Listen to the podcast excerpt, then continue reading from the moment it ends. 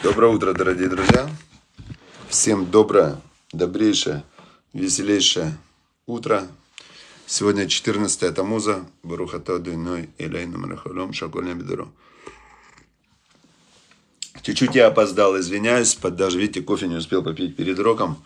Только вот я успел, но успел, видите, 10.05, успел я, слава Богу.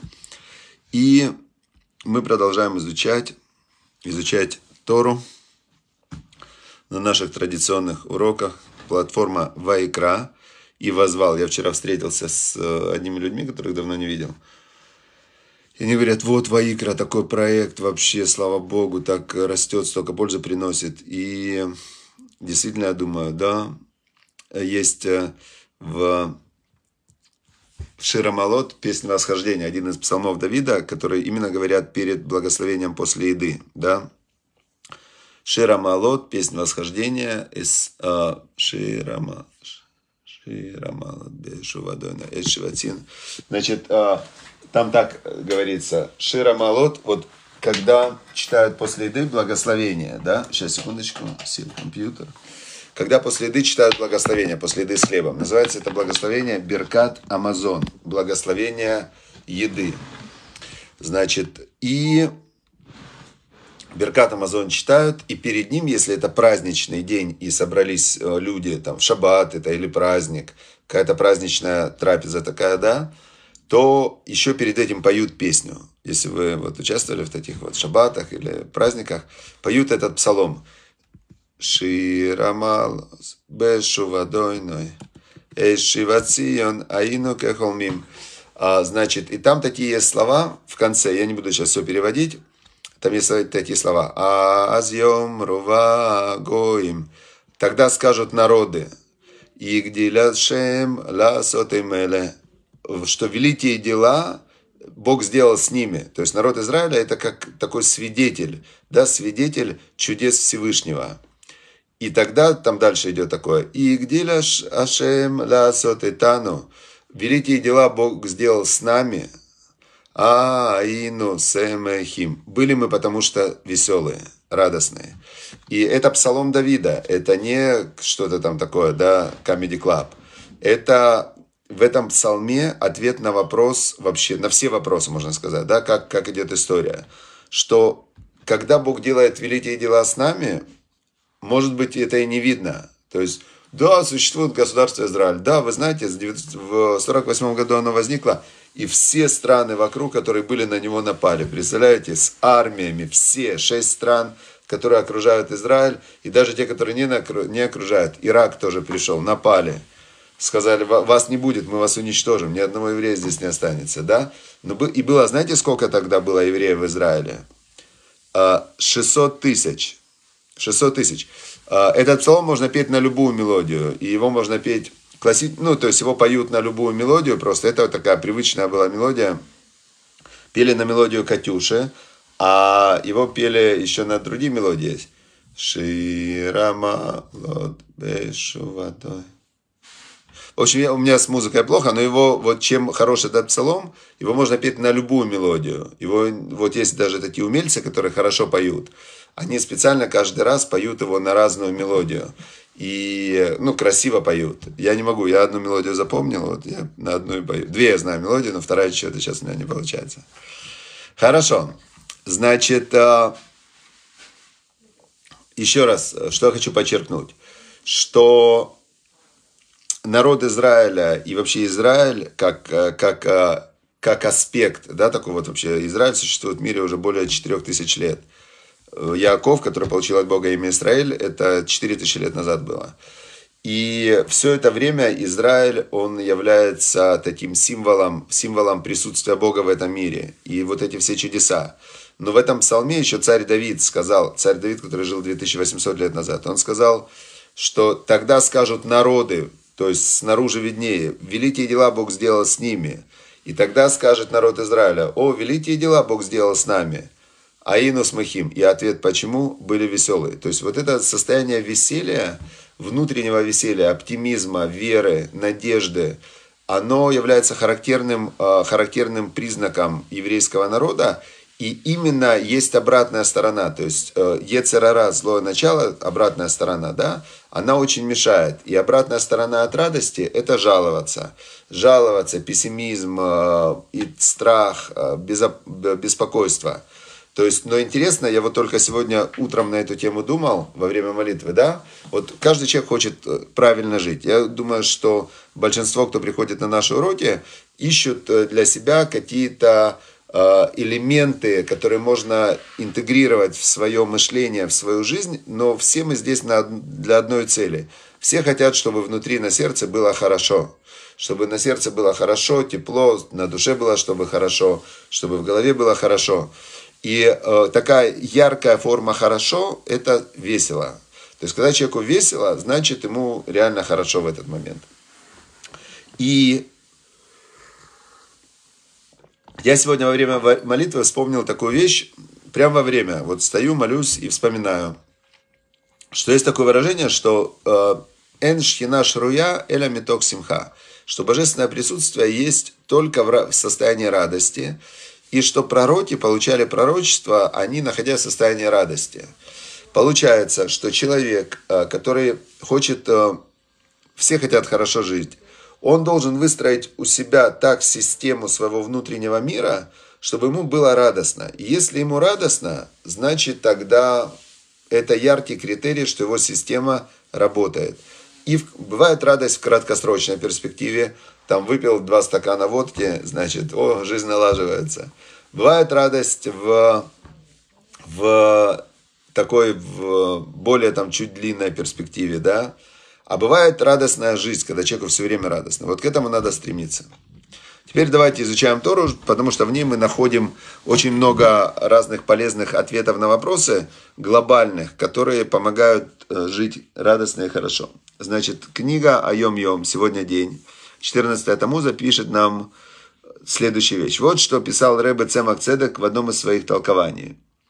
Что был такой Альтер Рэбе, основатель Хабада, обращаясь к своим сыновьям во вторник, недельной главы Балак, в 1802 году он обращался, дело было – он говорил так, как решить поднятую учеными проблему о том, что хотя Земля представляет собой шар, подобный яблоку, и тем не менее с нее не падают люди, живущие под нами в Америке. Он им задает такой вопрос. То есть 1802 год, уже было ясно, что Земля круглая. И он им говорит, вот ученые подняли проблему. Представляете, какие у них были проблемы в 1802 году? Вот у нас сейчас проблема там свои, а у них была проблема, что Земля-то круглая, выяснилось, круглая, Подобно яблоку, подобно яблоку. И тем не менее, с нее не падают люди, живущие под нами в Америке. Ну реально, а как они не падают? Вот мне тоже интересно. Как люди, которые находятся внизу круга этого, мы же летаем, они не падают. Ответ, предложенный самими учеными, говорит он, неверный.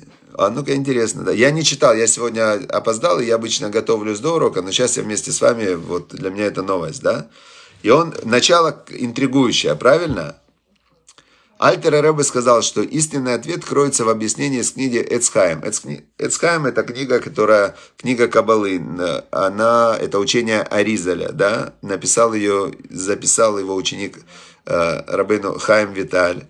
И он написал книгу эту Эцхаим. И там он говорит, сейчас мы узнаем правильный ответ. Почему люди не падают в Америке с этого яблока? Ну, потому что девять небесных сфер получают свою жизненность от сущности кругов – а в круге нет ни верха, ни низа. Поэтому для тех людей, которые живут под нами, небеса над ними – это для них такой же верх, как и для нас небеса, что над нами. А земля для них – такой же низ по отношению к их небесам, как и наша земля для нас. Вот так вот он говорит. Вот это ответ. То есть э, он говорил, если я правильно понял его ответ, что есть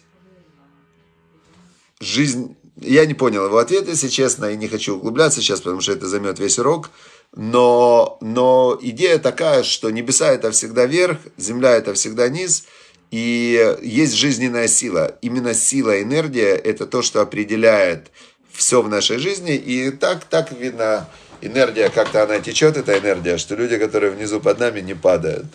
Хотя, конечно, это странно. Ученые подняли этот вопрос и дали какой-то ответ. Я не знаю, какой у них ответ. Ну вот, вот такие у людей вопросы. Ведь, знаете как, как-то мне это напомнило, что в школе сидят э, Вовочка и Машенька на уроке, там они восьмиклассники, нет, даже не восьми, они были уже десятиклассники, и они разговаривают между собой. Вовочка говорит Машеньке, Машенька говорит, у меня вот сейчас мне условный срок дали, за там э, плохое поведение. И сейчас вот я даже не знаю, что дальше будет, потому что я уже и пью, там, и наркотики употребляю. В общем, не знаю, как дальше жить, говорит Вовочка. Машенька ему говорит в 10 классе, а я, говорит, э, уже беременна, уже там в, в который раз, и даже не знаю, что дальше делать. И тоже у меня там, ну, в общем, учительница услышала, что они разговаривают, и говорит, э, а ну-ка, говорит, дети, пожалуйста, скажите, сколько будет э, там дважды два? Вовочка говорит, так он на нее смотрит, говорит, четыре Марья Ивановна, мне бы ваши заботы. Но она ему задала какой-то другой вопрос по школьной программе, я просто не помню. Смысл в том, что думать о том, почему люди не падают с той стороны земли, может только человек, у которого реально все остальное уже решено. И вот по вот этим размышлениям глубоким видно, что люди, которые живут по Торе, они выстроили уже полностью свою жизнь. У них нет вот этой всей Санта-Барбары. Он с утра встает, ему не надо думать, что ему делать. Он говорит «Муде они», говорит утренний брахот, идет на молитву, после молитвы кушает, потом он учится, потом он работает, потом он приходит домой и так далее. И вот в этот момент, когда он дальше сидит э, на вечернем уроке Торы, он может задуматься, почему люди не падают. А в принципе у большинства людей, конечно, есть заботы посерьезнее, правильно? Хорошо. Теперь вторая книга «Обретение неба на земле».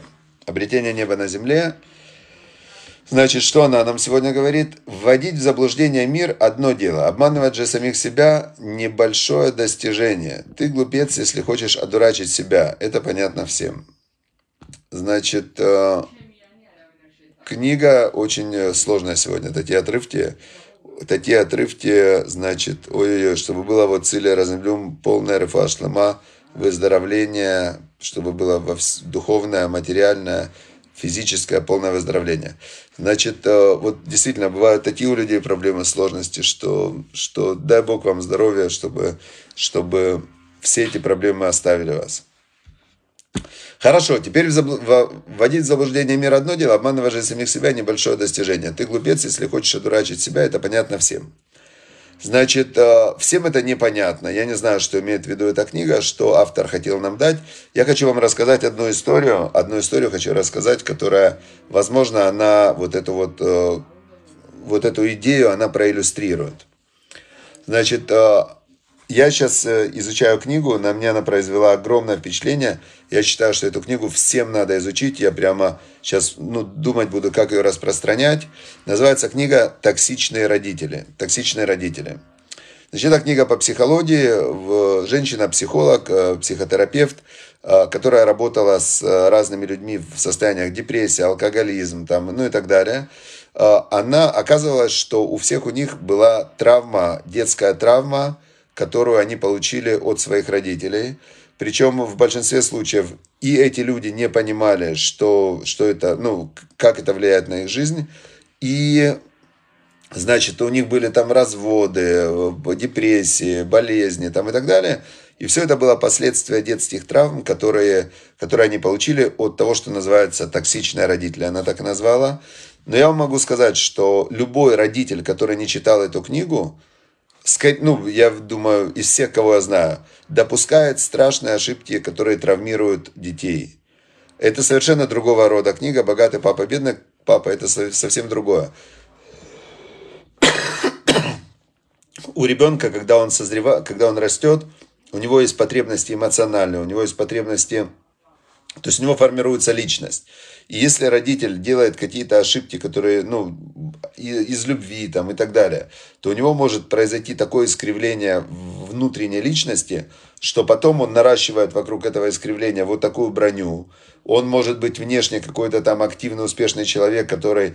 Но по факту вот как раз все вот эти маньяки, убийцы, вот эти вот все, которые которые там э, тираны, диктаторы и так далее, это все последствия детских травм, которых их в детстве травмировали, и они теперь как бы компенсируют это, ну, являясь очень активными, с одной стороны, да, но с другой стороны у них внутри там страшная боль. Мне кажется, что вот эта вот мысль, что ты можешь вводить весь мир в заблуждение, зарабатывать деньги, одеваться там в, как, в модную одежду, производить впечатление э, и так далее, но по факту, если у тебя внутри ты не разобрался в себе, и если у тебя нет мира с собой, и ты живешь только вот на этом внешнем каком-то самоутверждении и доказывании, то это глупый способ жизни. Счастье, как мы вчера учили, счастье, небеса на земле и все, оно находится только внутри.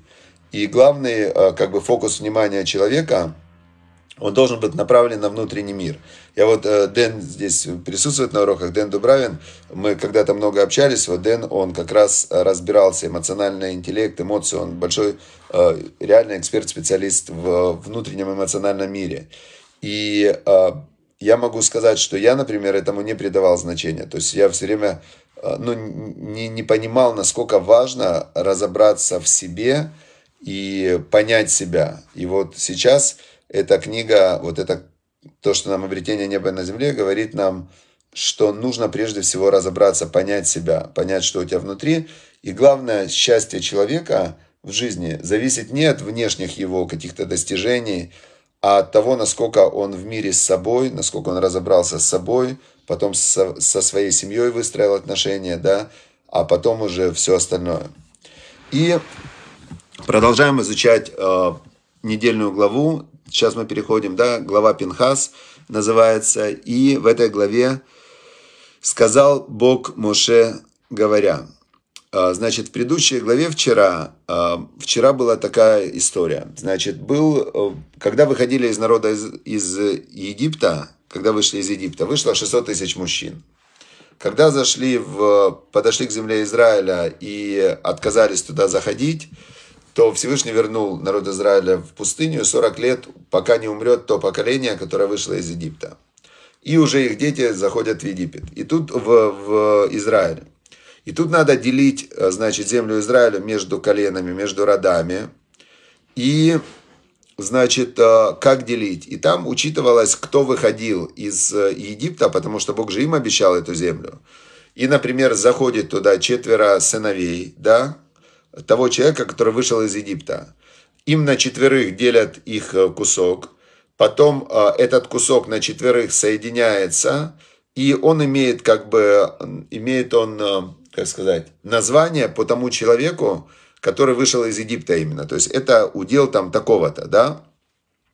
Теперь, значит, к Машерабейну в конце вчерашнего отрывка подходит дочери Целавхада. Был такой человек, которого звали Целавхад. Он вышел из Египта, и он, значит, там была с ним э, очень интересная история, когда он э, хотел на своем примере показать, что нельзя нарушать шаббат. И он нарушил шаббат, и его казнили. То есть он пожертвовал собой, чтобы другие не нарушали шаббат. Так вот, ну, такой вот был человек не, парадоксальный, да? Его казнили, и у него не было же сыновей, но было у него пять дочерей.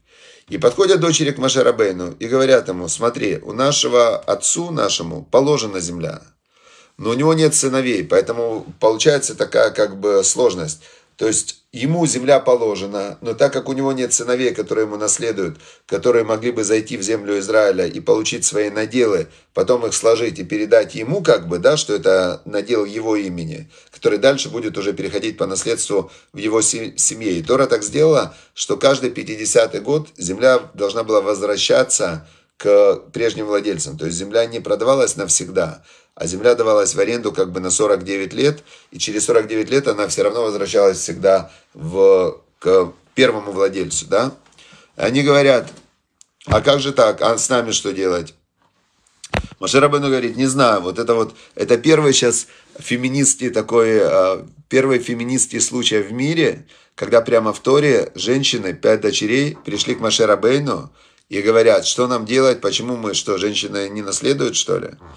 И Маше Рабейну, они предъявили законное требование, и, значит, э, Моше Рабейну не знал, он обратился ко Всевышнему, и Всевышний сказал, говори так, Если умрет кто-нибудь, а сына у него нет, то переведите его удел дочери его. Все, значит, дочери тоже наследуют.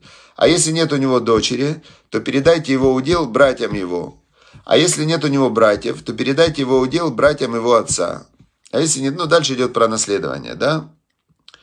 И вот смотрите, сейчас кульминационный момент. Вайомар Ашем эль Моше але эль ар аварим азе урает аарец ашер нататель в Израиль. И говорит Бог Моше Рабейну, поднимайся, говорит, на гору Аварим переходов и, значит, посмотри на ту землю, которую я даю сыновьям Израиля.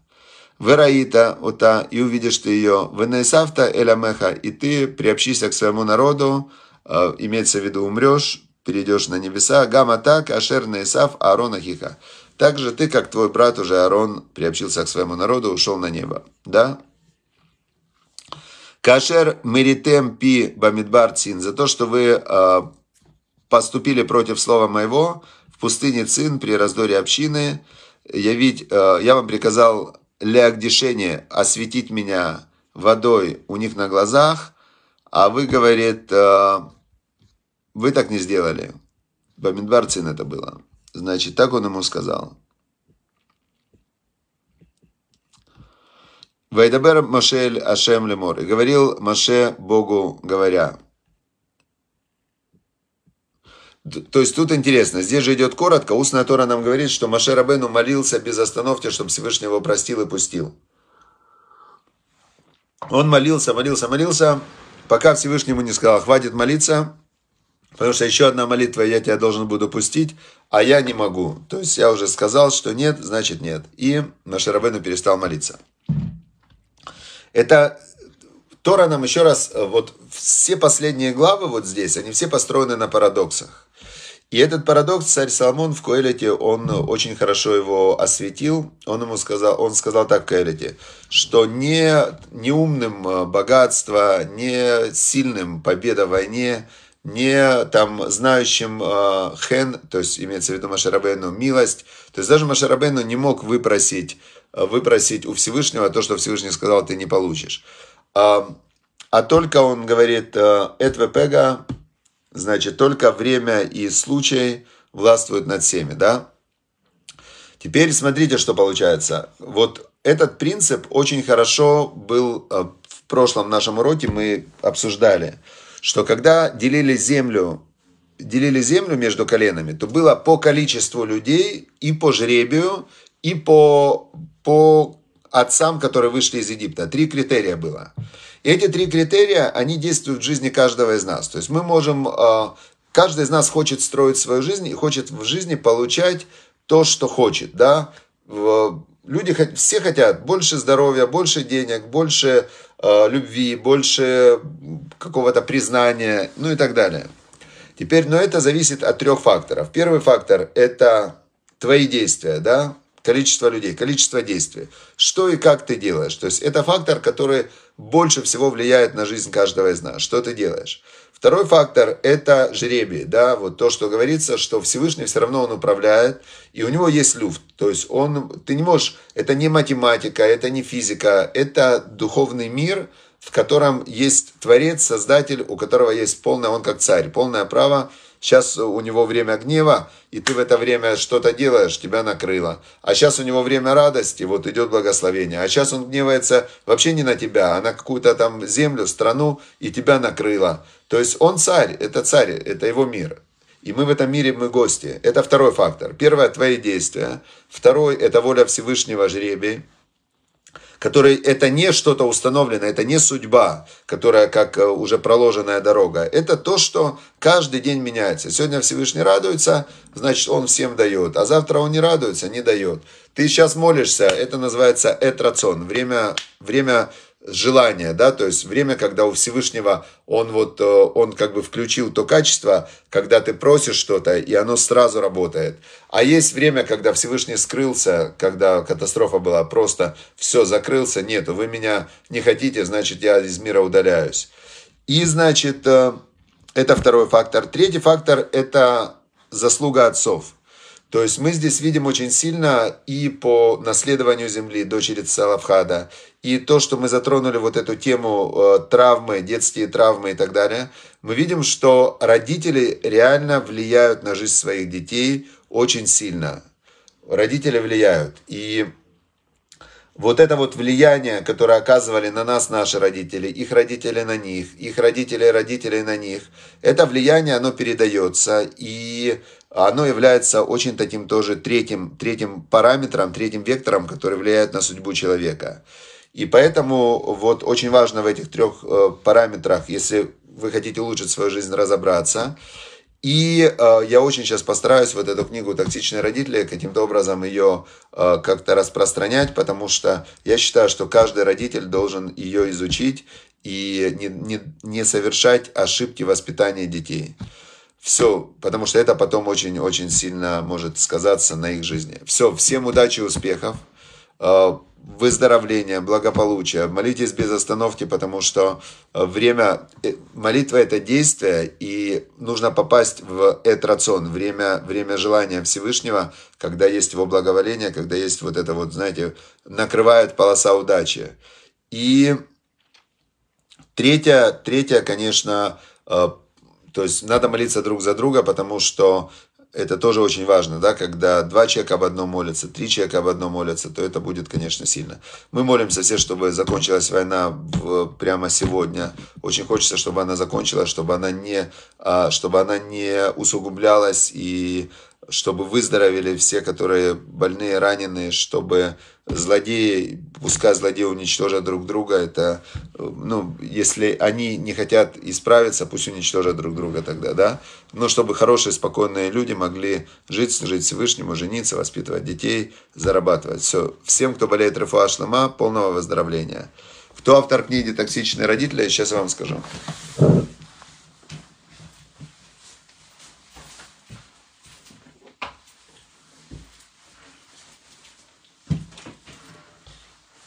Вот эта книга, вот так она выглядит, «Токсичные родители». У нее два автора, Сьюзан Форвард и Крейг Бак. «Как вернуть себе нормальную жизнь». Эта книга значит, э, все или почти все родители время от времени не оправдывают наших ожиданий, однако Сьюзан Форвард не смягчает ударов, когда речь заходит о людях, чьи недостатки наносят тяжелую психологическую травму детям. Ее живая откровенная книга помогает свести на нет родительские манипуляции авторитетом, чувством вины и прочими убийствами чувства собственного достоинства. Эта книга для всех, кто хочет справиться с болью детства, а главное идти дальше, выйти за рамки паттернов разочаровывающих взаимоотношений, укоренившихся в родительском доме. Значит, э, ну, я вам скажу, что очень реально сильнейшая книга. И очень рекомендую. Те, у кого есть дети, ее изучить, потому что вам их воспитывать. Те, у кого, может быть, уже нет детей, уже поздно их воспитывать, почитайте, чтобы разобраться в себе. Все, удачи, успехов, хорошего дня.